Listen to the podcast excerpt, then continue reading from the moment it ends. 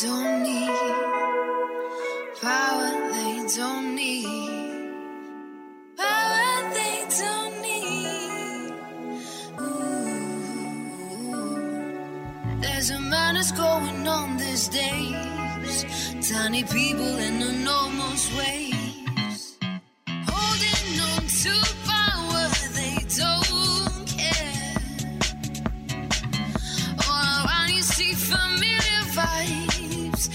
Box of copy paste external tribes. If you're different, then you're wrong this way.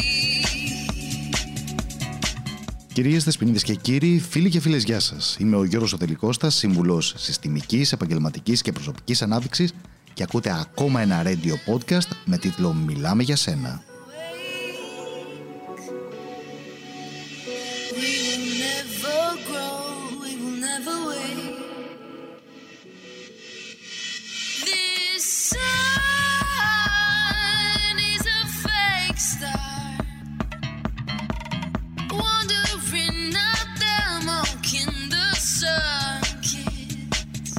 Να θυμίσω ότι αυτή είναι μια εκπομπή φτιαγμένη από εσάς για εσάς. Δηλαδή, στέλνετε τα μηνύματά σας με θέματα ή ερωτήματα που θα θέλετε να συζητήσουμε στα προσωπικά μου social media, στο facebook, στο προφίλ Josh Delikostas ή στη σελίδα Γιώργος Delikostas Άμκε, στο instagram στο gdelikostas ή αν θέλετε να στείλετε email μπορείτε να το κάνετε στο info.delikostas.gr Στη συνέχεια, ταξινομώ τα μηνύματα που μου έχετε στείλει μέσα στην εβδομάδα και διαμορφώνω την εκπομπή. There's a million images you see, keeping freedom in the lowest speed. Run away with the engine off. Στο σημερινό επεισόδιο θα μιλήσουμε για ένα θέμα που τουλάχιστον τα μισά εβδομαδιαία μηνύματα το ζητούν. Stay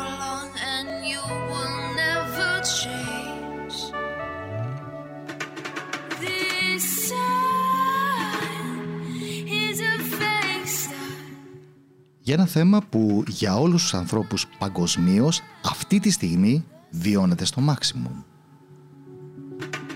This sun is a fake star. Wandering out there, mocking the sun. Για ένα θέμα που είναι διάχυτο παντού. Σχεδόν θα έλεγα σαν τον ε, αέρα που αναπνέουμε.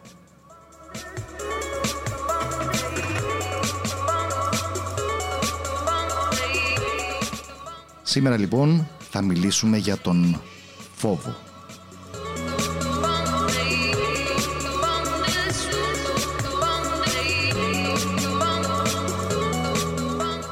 Για να δούμε όμως στην πράξη πώς διαμορφώσατε και αυτό το επεισόδιο.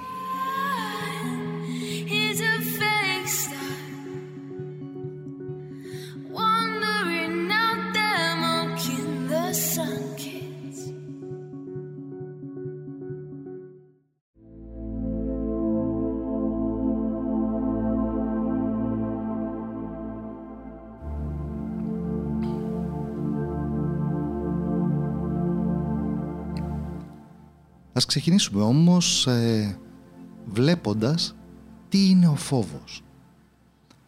Ο φόβος είναι ένα βασικό συναίσθημα του ανθρώπου που προκαλείται από τη συνειδητοποίηση ενός πραγματικού κινδύνου ή πλασματικής απειλής. Όταν ο φόβος συνεχίζει να υφίσταται ενώ δεν υπάρχει πραγματικός κίνδυνος και σε καταστάσεις υπερβολικού στρες, μετατρέπεται σε φοβία και τότε γίνεται εμπόδιο στη φυσιολογική αντιμετώπιση της καθημερινότητας του ατόμου.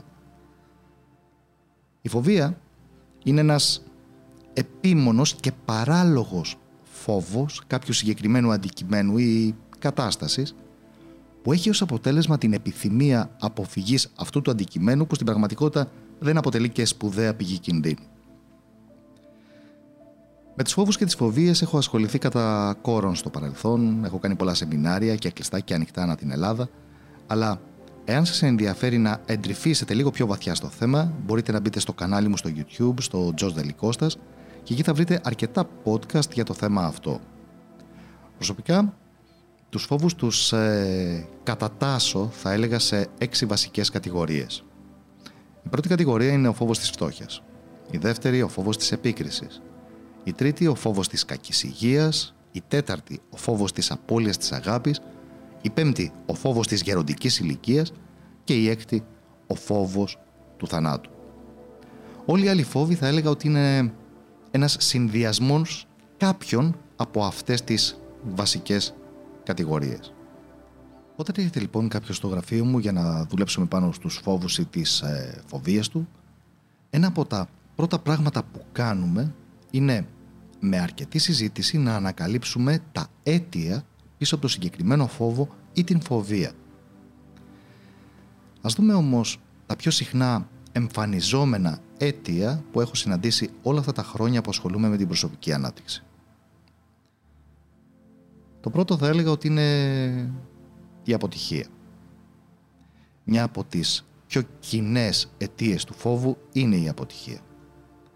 Πολλοί από εμάς αρνούμαστε να εγκαταλείψουμε τις ζώνες άνεσής μας, comfort zones, επειδή φοβόμαστε μήπως κάνουμε ένα λάθος που θα μπορούσε να βλάψει τη ζωή μας για πάντα. Ο φόβος της αποτυχίας είναι πιο εμφανής σε εκείνους που γενικά χρονοτριβούν για να κάνουν βήματα στην σταδιοδρομία τους, στην εκπαίδευσή τους ή ακόμα και στην έναρξη μιας σχέσης. Ο φόβος της αποτυχίας συχνά κρύβεται πίσω από τη σκέψη του γιατί δεν πρέπει να κάνετε αυτό το βήμα προς τα εμπρός. Είναι επίσης, θα έλεγα, καλά καμουφλαρισμένος ως ε, αυτοθυσία. Μερικές φορές δηλαδή, αντί να κάνουμε κάτι για να βοηθήσουμε τον εαυτό μας, μπορεί να επιλέξουμε να εστιάσουμε όλη την προσοχή μας σε άλλους. Χαρακτηριστικό παράδειγμα εδώ είναι τα παιδιά μας ή η σύντροφός μας. Το να βοηθάς άλλους είναι καλό, αλλά όχι όταν ξεχνάς εντελώς τους δικούς σου στόχους και τις δικές σου δυνατότητες. Αναγνωρίζοντας λοιπόν τα σημάδια του φόβου της αποτυχίας στα αρχικά στάδια, μπορούμε να βελτιώσουμε σημαντικά τη ζωή μας. Μία δεύτερη αιτία είναι ο φόβος της απόφασης. Ο φόβος δηλαδή κατά την λήψη αποφάσεων. Ένα άτομο με αυτό το είδος του φόβου πρέπει να σκεφτεί προσεκτικά όλα όσα πρόκειται να κάνει, ακόμα και τα πιο απλά καθήκοντα. Πιθανότατα στο εσωτερικό του παλεύει ο φόβος μήπως πάρει λάθος απόφαση και γι' αυτό καταναλώνει υπερβολικά πολύ χρόνο μέχρι να πάρει αυτή την απόφαση. Έτσι, η στρατηγική του είναι να πάρει αρκετό χρόνο με την πεποίθηση ότι με αυτόν τον τρόπο η επιλογή που θα κάνει θα είναι και η πιο σωστή. Κατά τη γνώμη μου, αυτό δεν είναι αλήθεια. Θεωρώ ότι αν πάρω πολύ χρόνο ώστε να αποφασίσω, η απόφαση αυτή γίνεται πολύ πιο δύσκολη υπόθεση από ότι όταν ήταν στην αρχή. Ο φόβος της λήψης αποφάσεων μπορεί να γίνει αρκετά περιοριστικός κλέβοντας πολύτιμο χρόνο από την υπόλοιπη ζωή μας. Επομένως, γιατί να μην εξασκήσουμε τον εαυτό μας να παίρνει ταχύτερες αποφάσεις; OK, okay, θα είναι δύσκολο στην αρχή, αλλά θα μας βοηθήσει να δούμε το λάθος στο σκεπτικό μας. Μία άλλη αιτία είναι τα αρνητικά σενάρια. Μία από τις αιτίες λοιπόν του φόβου σχετίζεται με τα σενάρια αναπλήρωσης που διαμορφώνουμε στο δικό μας μυαλό. Για παράδειγμα, όταν δεν μπορούμε να βρούμε έναν φίλο μέσω τηλεφώνου, μπορεί να αρχίσουμε να ανησυχούμε. Όταν συμβεί αυτό, το μυαλό μας αρχίζει να αντισταθμίζει την έλλειψη εξήγησης. Με άλλα λόγια, αν δεν ξέρουμε πού είναι κάποιος ή αν είναι εντάξει, τότε ο εγκέφαλός μας συμπληρώνει το κενό. Πολλές φορές αυτές ε, οι κατασκευές είναι αρνητικές. Πολλές φορές, εντάξει, τις περισσότερες φορές. Παρόλο που δεν λειτουργούν όλοι έτσι, πολλοί ωστόσο το κάνουν. Η οικοδόμηση αρνητικών σεναρίων στο μυαλό μας τροφοδοτεί τον φόβο μας. Εάν λοιπόν αρχίσουμε να πιστεύουμε ότι ο φίλος μας έχει πάθει κάποιο ατύχημα, τότε αρχίζουμε να φοβόμαστε. Στην πραγματικότητα όμως, αυτό που φοβόμαστε είναι απλές εικασίες. Εάν ωστόσο παρακινηθούμε να σκεφτόμαστε θετικά πράγματα, τότε μειώνουμε τους φόβους μας και ενισχύουμε τα αισθήματα ηρεμίας μας. Μία άλλη αιτία είναι τα θέματα εμπιστοσύνης. Πολλοί από εμάς έχουμε θέματα εμπιστοσύνης. Γι' αυτό συχνά έχουμε φόβους ότι κάτι κακό θα συμβεί. Ως εκ τούτου, φτιάχνουμε τείχους για να προστατευτούμε από το κακό αυτό, κυρίως εξαιτίας των δυσάρεστων γεγονότων που συνέβησαν στο παρελθόν. Δυστυχώς όμως, αυτοί οι τείχοι κρατούν και τα καλά πράγματα μακριά από μας. Όντας σε συνεχή φόβο μήπως προδοθούμε από ένα άτομο, αυτό επηρεάζει τις περισσότερες πτυχές της ζωής μας. Προσπαθώντας λοιπόν να αποβάλουμε αυτούς τους φόβους, μπορεί κάτι να συμβεί πάλι και αυτό με τη σειρά του ενισχύει ακόμα περισσότερο την καχυποψία μας. Το μόνο που μπορούμε να κάνουμε είναι να προσπαθήσουμε σκληρότερα να σπάσουμε αυτόν τον τοίχο και να αφήσουμε τους ανθρώπους να μας αγαπήσουν. Εξάλλου, είναι εξίσου πιθανό να έχουν πράγματι καλές προθέσεις. Μία άλλη αιτία είναι οι ανασφάλειες. Αυτή η αιτία του φόβου είναι παρόμοια με τα θέματα εμπιστοσύνης, αλλά δεν είναι ακριβώς η ίδια. Ενώ οι ανασφάλειες μπορούν να προκαλέσουν προβλήματα εμπιστοσύνης, τα οποία με τη σειρά τους μπορεί να προκαλέσουν φόβους, ωστόσο και οι ανασφάλειες από μόνες τους μπορούν να προκαλέσουν απευθείας διάφορα είδη φόβων.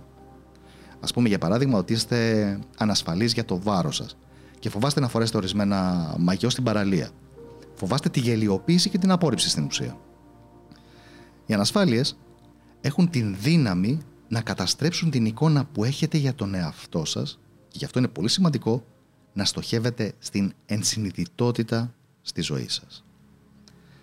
Είναι καλό όταν νιώθουμε ανασφαλείς να σταματάμε και να σκεφτόμαστε «ΟΚ, τι πραγματικά αξίζουμε». Η αξία μας ως ε, ανθρώπινα όντα δεν αλλάζει ανάλογα με τα πράγματα που λένε οι άλλοι άνθρωποι για εμάς ή το πώς μας αντιμετωπίζουν. Είναι πάρα πολύ καλό να το θυμόμαστε αυτό. Όλοι μας. Επίσης, η τελειομανία. Μία από τις αιτίες του φόβου που μπορεί να περιορίσει πραγματικά τη ζωή σας είναι η τελειομανία. Εάν νομίζετε ότι είναι σημαντικό να είστε τέλειοι, τότε οποιαδήποτε αποτυχία θα ήταν καταστροφική. Έτσι, Εάν πιστεύετε ότι μια κατάσταση μπορεί να σας οδηγήσει στο να κάνετε λάθη, τότε πιθανότητα δεν θα επιλέξετε αυτή την κατάσταση. Ίσως για παράδειγμα δεν τολμάτε καν να πλησιάσετε ανθρώπους επειδή φοβάστε ότι θα δουν τις ατέλειές σας. Δεδομένου λοιπόν ότι έχετε τον φόβο της ατέλειας, συχνά μπορεί να μην κάνετε τίποτα απολύτως. Αυτή είναι η σοβαρή μορφή τελειομανίας. Ίσως συχνά νιώθετε ότι εάν συμμετέχετε σε κοινωνικές εκδηλώσεις δεν θα είστε σε θέση να αισθανθείτε το ίδιο τέλεια με τον εαυτό σας αν δεν φαίνεστε και οι ίδιοι τέλειοι. Μπορεί να έχετε φίλους αλλά πραγματικούς φίλους θα έλεγα ότι είναι ελάχιστοι. Ας δούμε και ακόμα μία να δούμε το τραύμα του παρελθόντος. Νομίζω ότι μία από τις πιο κοινές αιτίες φόβου είναι το τραύμα του παρελθόντος. Τα παλιά τραύματα μπορεί να επηρεάσουν την κοινωνική, την πνευματική, την οικογενειακή μας ζωή και να προκαλέσουν έως και μετατραυματικό στρες ή άλλα προβλήματα υγείας.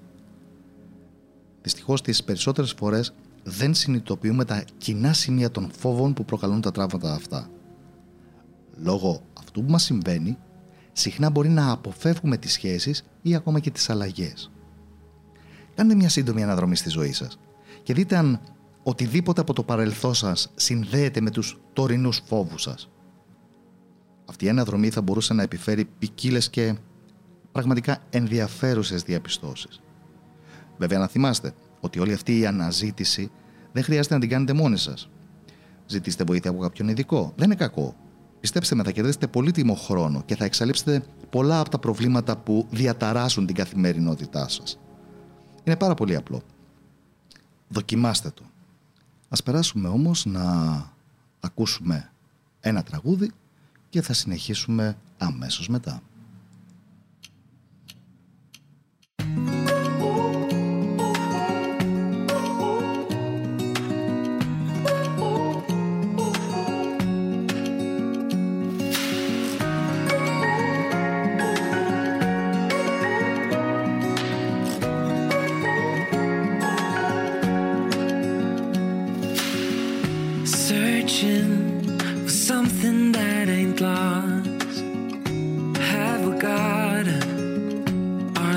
fingers crossed.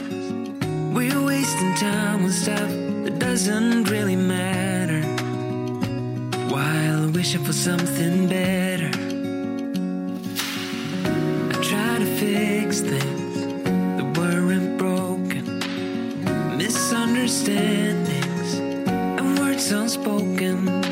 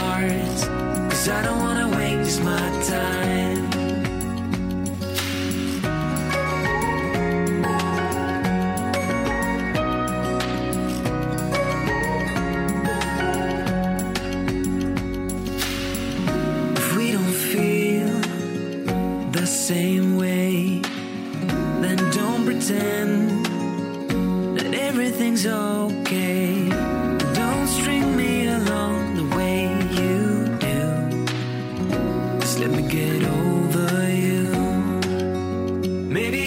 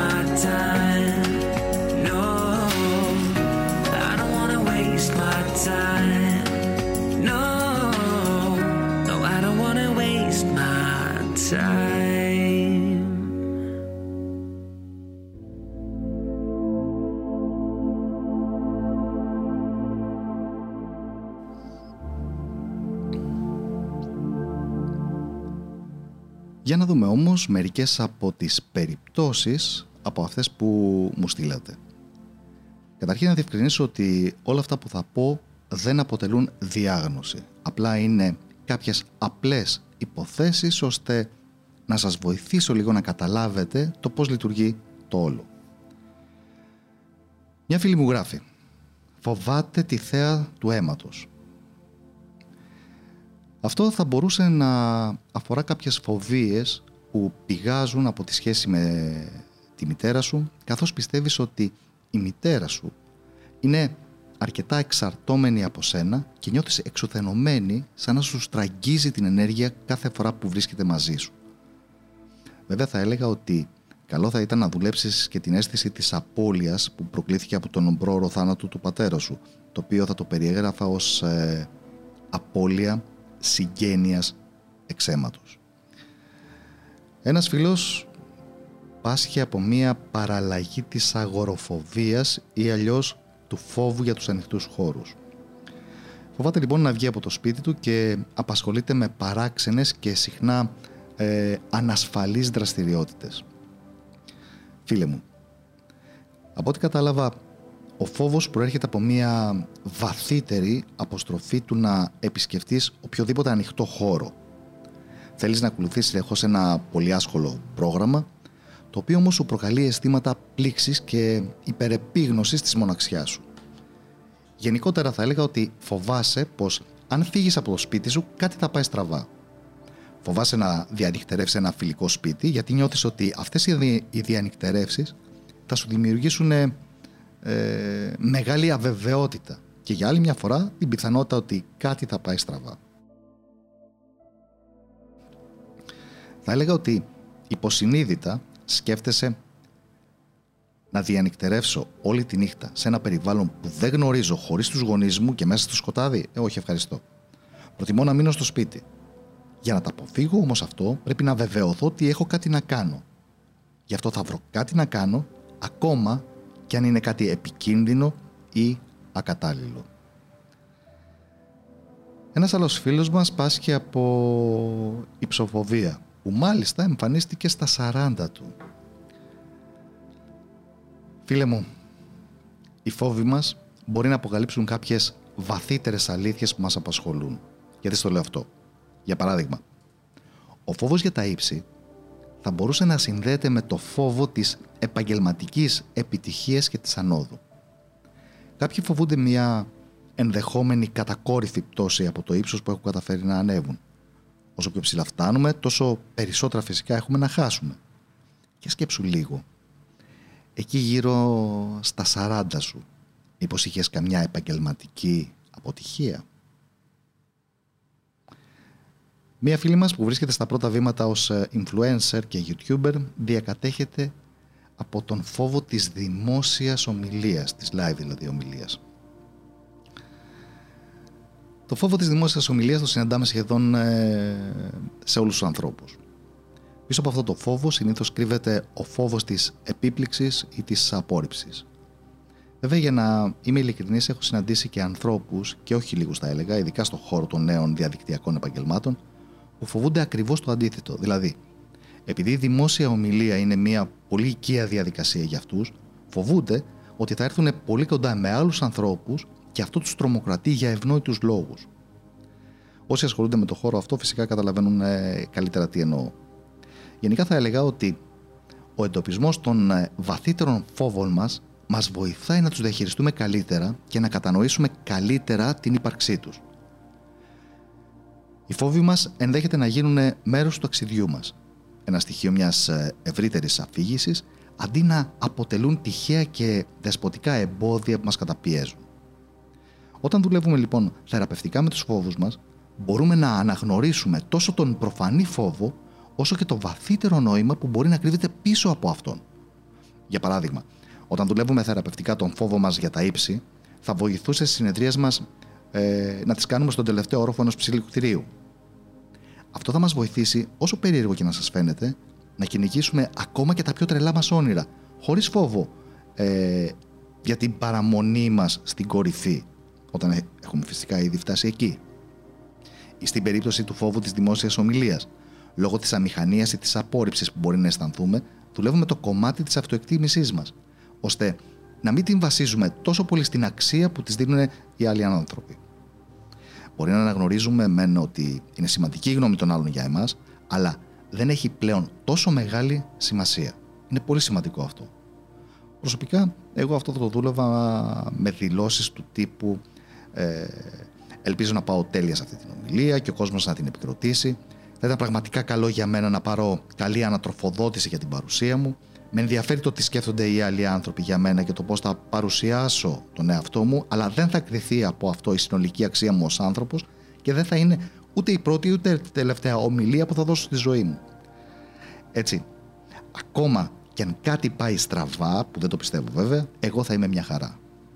Στην πραγματικότητα, ακόμα και αν συμβεί αυτό, θα αξιοποιήσω οποιαδήποτε αρνητική ανατροφοδότηση με επικοδομητικό τρόπο για την επόμενη φορά και θα αποδεχτώ οποιαδήποτε τιμή μου προσφέρει το παρευρισκόμενο κοινό. Η εξερεύνηση των φόβων μας είναι προτιμότερο να γίνεται με τη βοήθεια ενός ειδικού. Τα αίτια που κρύβονται πίσω από τους φόβους μας σπάνια είναι άμεσα εντός αγωγικών λέξη προσβάσιμα σε εμάς. Η βαθιά θεραπευτική διεργασία δεν είναι μια ατομική διαδικασία αλλά είναι μια σχέση εμπιστοσύνης.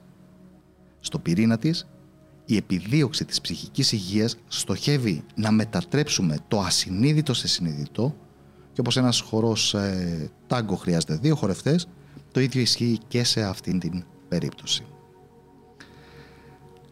Ας ακούσουμε λοιπόν ακόμα ένα τραγούδι και ας περάσουμε μετά στο τελευταίο μέρος της εκπομπής.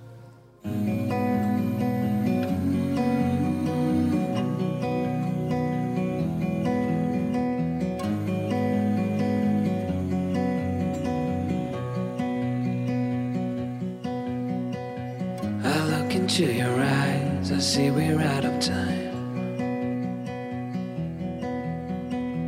I guess no one's to blame, nobody crossed the line. I guess we couldn't see, somehow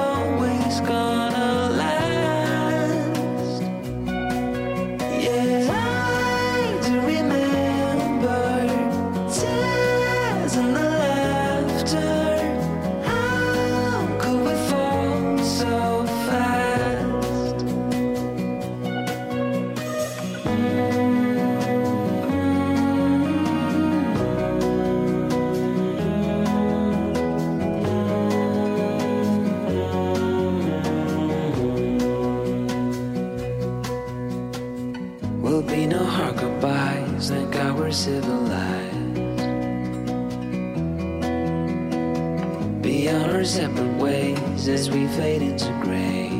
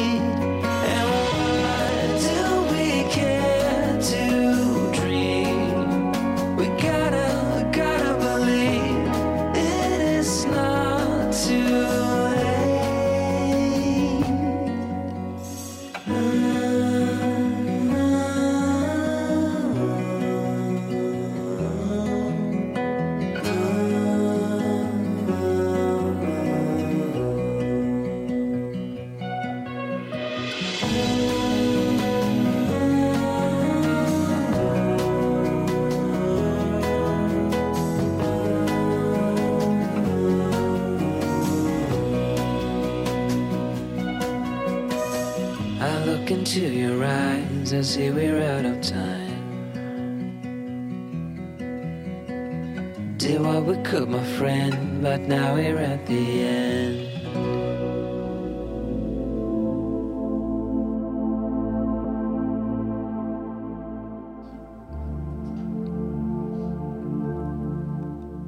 Το συνέστημα του φόβου θέλει να μας ε, παρέχει, θα έλεγα, πρωταρχικά ασφάλεια. Ωστόσο, μερικές φορές δεν είναι απαραίτητο να είμαστε ασφαλείς. Υπάρχουν στιγμές που υπερεκτιμάμε τον κίνδυνο, ενώ παράλληλα υποτιμάμε τις αντοχές μας. Ο φόβος μεγαλώνει, γενικά θα έλεγα, όταν επικεντρωνόμαστε στα αρνητικά στοιχεία. Η υπερβολική σκέψη, ο μυρικασμός για όλα τα πιθανά κακά αποτελέσματα, τα προβλήματα ή ο πόνος που μπορεί να προκύψουν, αυξάνουν τους φόβους μας, τις φοβίες μας και τα άγχη μας γενικά. Κάποιες φορές μάλιστα, ο φόβος λειτουργεί και ως μια μο- αφορμή για να μείνουμε πίσω. Διατηρεί μέσα μας τη σκέψη «Ε, ας πράξουμε εκ του ασφαλούς, κρατώντας μας μακριά από τις ρηψοκίνδυνες επιλογές και από πράγματα που θα θέλαμε πραγματικά να κάνουμε. Παραμένουμε σε σχέσεις και επαγγέλματα τα οποία δεν μας ταιριάζουν πια. Ο φόβος προσπαθεί να μας γλιτώσει από την πιθανή γελιοποίηση, εδώ εισαγωγικών η λέξη, την τροπή, τη μοναξιά, τη θλίψη. Τις έξι βασικές κατηγορίες των φόβων επιγραμματικά τις είδαμε. Και ξαναλέω ότι όποιος θέλει να τρυφήσει λίγο παραπάνω στο όλο θέμα μπορεί να πει στο κανάλι μου στο YouTube, στο George Delikostas, να πάει στην κατηγορία των podcast με γενικό τίτλο Φόβοι. Σας προτείνω πραγματικά να ακούσετε όλα τα podcast από την αρχή μέχρι το τέλος με τη σειρά που παρατίθεται και στη συνέχεια όταν διαπιστώσετε ποιους φόβους έχετε τότε μπορείτε να ξανακούσετε το συγκεκριμένο φόβο, το συγκεκριμένο podcast όσες φορές χρειάζεστε. Βέβαια, αν μπείτε στο κανάλι μου, κατά ψέματα, μην ξεχάσετε να κάνετε μια εγγραφή και να πατήσετε το καμπανάκι ώστε να ενημερώνεστε αμέσως για κάθε νέο βίντεο που ανεβάζουμε. Επίσης, είδαμε τις 7 πιο συνηθισμένες αιτίες που κρύβονται πίσω από τους φόβους. Ας δούμε όμως και μερικές κατευθυντήριες γραμμές που θα μπορούσαν να μας βοηθήσουν στο να ξεπεράσουμε τους φόβους μας. Η απαλλαγή από τους φόβους είναι μια δυναμική διαδικασία η οποία ξεκινά με την συνειδητοποίησή τους και περιλαμβάνει την προθυμία για αλλαγή των σκέψεων και των συμπεριφορών. Οπότε, η συνειδητοποίηση είναι πάντα το πιο σημαντικό μέρος της αλλαγής. Χωρίς αυτή, η διαδικασία δεν μπορεί καν να ξεκινήσει. Στη συνέχεια, αντιληφθείτε με ποιον τρόπο ο φόβος σας κρατάει πίσω. Τι σας κινητοποιεί να τον ξεπεράσετε; Πώς θα καλυτερέψει η ζωή σας αν δεν υπάρχει; Τσεκάρετε ποιες πεπιθήσεις κρύβουν οι φόβοι.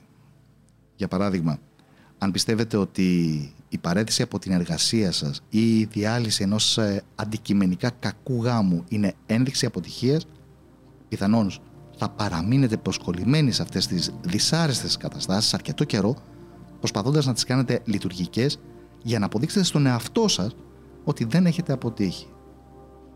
Επίσης, αν έχετε την πεποίθηση ότι είστε υποδιέστεροι, ίσως οδηγήσετε στο φόβο της εγκατάλειψης με αποτέλεσμα να συνεχίζετε να συναναστρέφεστε με ανθρώπους που σας κακομεταχειρίζονται αντί να είστε μόνοι σας.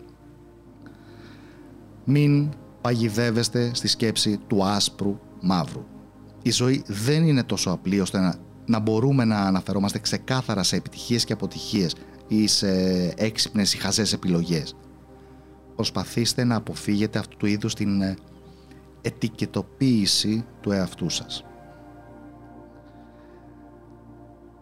Αποφεύγετε, αποφύγετε μάλλον την εστίαση στο αποτέλεσμα, καθώς δεν είναι αυτό που πραγματικά σας ορίζει. Είναι πιθανό να φοβάστε ότι το αποτέλεσμα μπορεί να μην είναι αυτό που πραγματικά επιθυμείτε, γεγονός που σας κάνει να ενδίδετε στο φόβο σας και να μην κάνετε επιλογές. Αλλά το αποτέλεσμα είναι συνήθως πέραν του δικού σας ελέγχου. Για παράδειγμα, μπορείτε να ακολουθήσετε μία δίαιτα αλλά τίποτα δεν σε εγγυάται ότι θα χάσετε τα 10 κιλά που έχετε βάλει μες στο μυαλό σας. Αντί αυτού, επικεντρωθείτε σε αυτά που μπορείτε εσείς να ελέγξετε. Ποια; Τις πράξεις και τις σκέψεις σας. Μια άλλη πιθανότητα είναι ότι το χειρότερο έχει ήδη συμβεί και γι' αυτό κυριαρχεί ο συγκεκριμένος φόβος. Υπήρχε ένας πιτσιρικάς που αρνιόταν να δηλώσει την ε, πανεπιστημιακή σχολή που ήθελε, αν και είχε καλούς βαθμούς.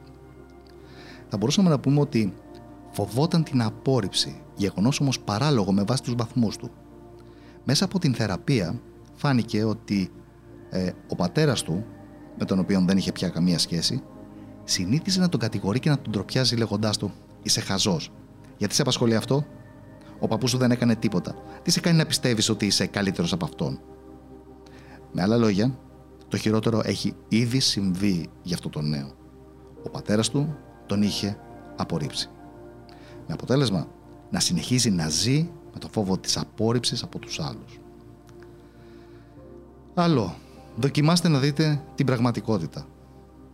Πόσο πιθανό είναι να υπάρχει ένα κακό αποτέλεσμα τελικά; Κατά γενική ομολογία, οι άνθρωποι τείνουν να υπερεκτιμούν την πιθανότητα εμφάνισης κακών συμβάντων και παράλληλα να μυρικάζουν τα πιθανά κακά σενάρια από το να διατηρούν μια πιο ισορροπημένη οπτική, ας το πούμε έτσι, στα πράγματα.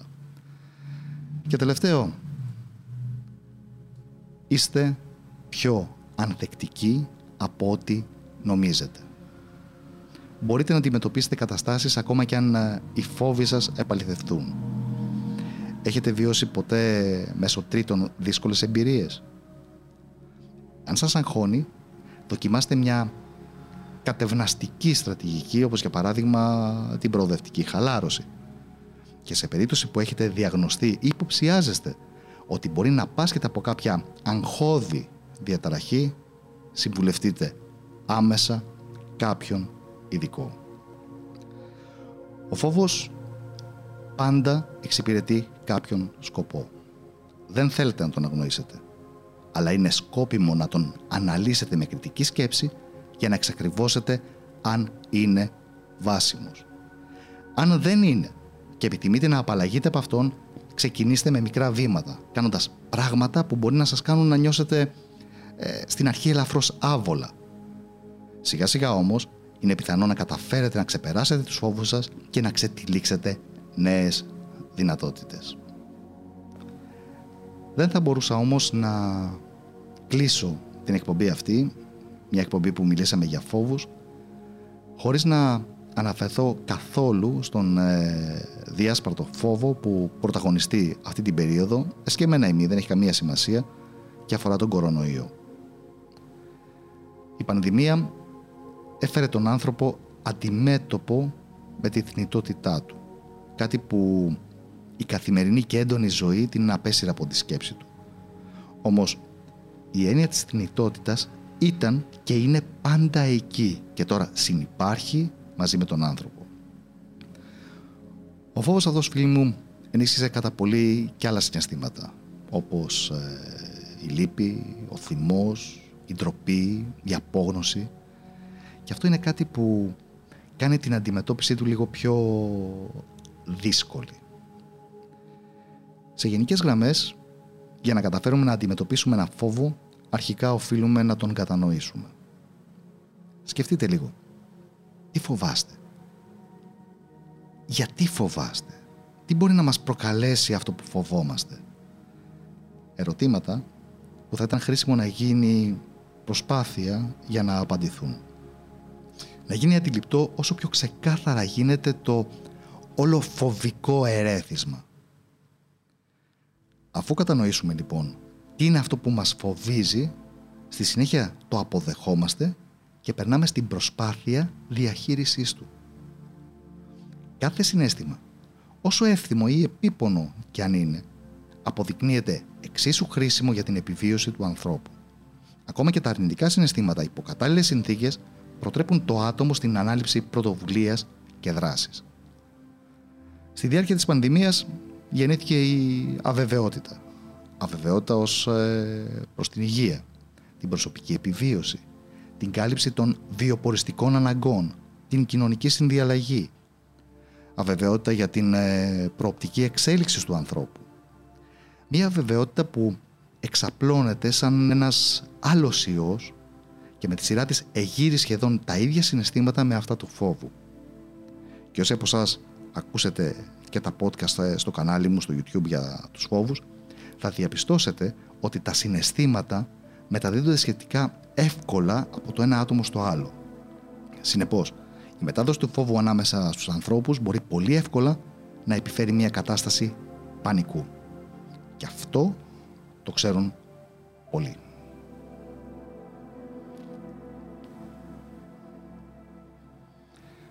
Όπως καταλαβαίνετε, είναι αδύνατο μέσα σε αυτά τα λίγα λεπτά που απομένουν να εμβαθύνω περισσότερο στο θέμα αυτό, αλλά θα ήθελα να θυμόσαστε ότι σε τέτοιες καταστάσεις όπως αυτές μιας πανδημίας είναι περισσότερο ωφέλιμο για εμάς να χρησιμοποιούμε το λεγόμενο λογικό νου.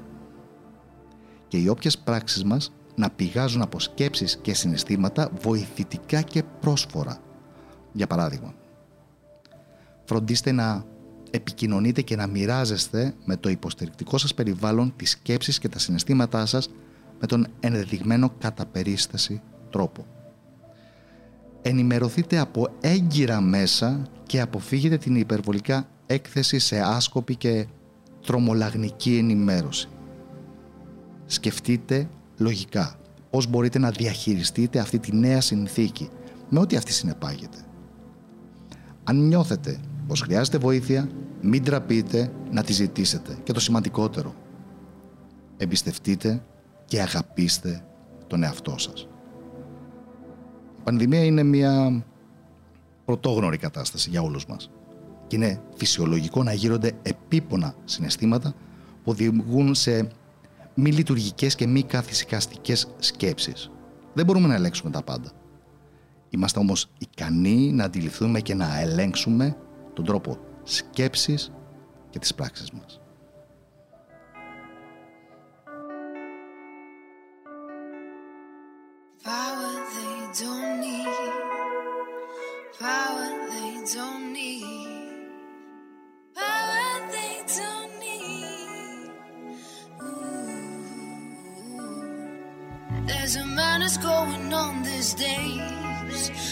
many people and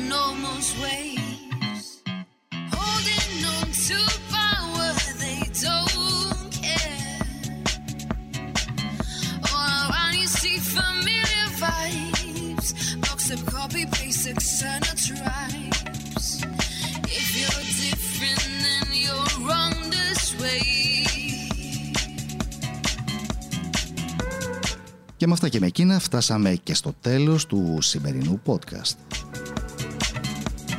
We will never grow, we will never wake. We will never grow, we will never wake.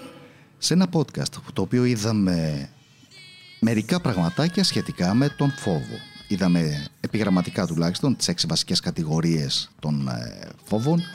Είδαμε τις 7 πιο συνηθισμένες αιτίες που, κρύζονται- που κρύβονται πίσω από τους φόβους και μερικές, αν θέλετε, κατευθυντήριες γραμμές που θα μπορούσαν να μας βοηθήσουν ώστε να ξεπεράσουμε τους φόβους μας. Wandering out the mark in the sun.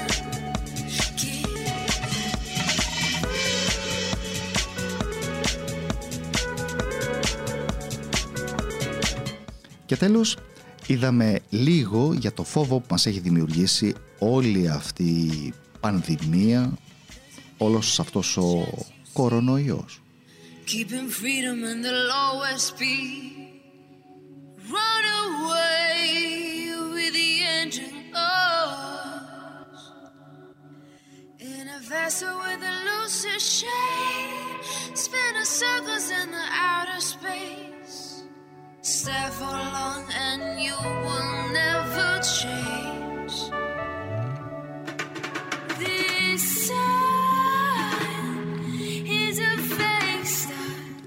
Να ευχαριστήσω όλους και όλες εσάς που ήσασταν και σήμερα μαζί μας. Εύχομαι από τα βάθη της καρδιάς μου να σας βοήθησα όσο περισσότερο γίνεται. This sun is a fake star. Wandering out there, walking the Περιμένω τα μήνυματά σας για να διαμορφώσουμε μαζί και την επόμενη εκπομπή.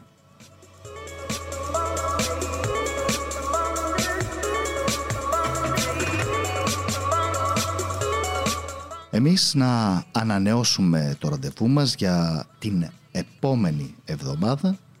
Έως τότε όμως σας εύχομαι ένα καλό και ευλογημένο εφταήμερο. Να είστε ευτυχισμένοι και να απολαύσετε ό,τι και να κάνετε.